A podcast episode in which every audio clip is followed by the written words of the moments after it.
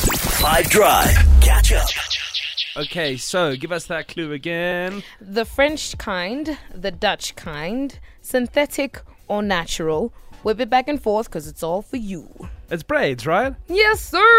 Yes, sir. Yeah, and the category would have been protective style because some of us wear braids to protect our natural hair. So if you see a girl with really long synthetic braids, it's to keep the natural hair underneath nice and long, growing all the time, and also safe Here's something from natural That I elements. don't know. So what's the difference between French and Dutch braids? So, uh, French and a Dutch braid, and I could be wrong. Please correct me if Go I ahead. am. Um, one of them you kind of plait inwards, and then the other one looks like it's plaited outwards, if that makes sense. So on Toledi's head at the moment, It's in- just normal braids. Uh, these they're not a- of any ethnicity. South, South, South African. So these are just South- we'll just call them South African braids, yeah. But they're just long braids with like a French curl at the end, which is then we're getting into technicalities. I've got like four different colors on this head, two shades of purple, two shades of like white, a little bit of blonde and black. So yeah, So the French is the more like those are French, Uh, Or if they were to be anything. If 'cause they it's were- smaller. Hey, the Dutch is the more pronounced, bigger ones. and you can Kind only of. tell the Is that difference right? if it's plaited like flat onto your head. but that's really. French, isn't it?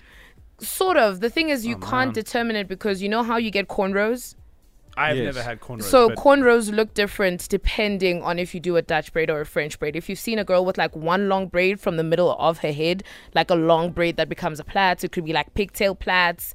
But then the where on the scalp, that's how you tell the difference between a French and a Dutch.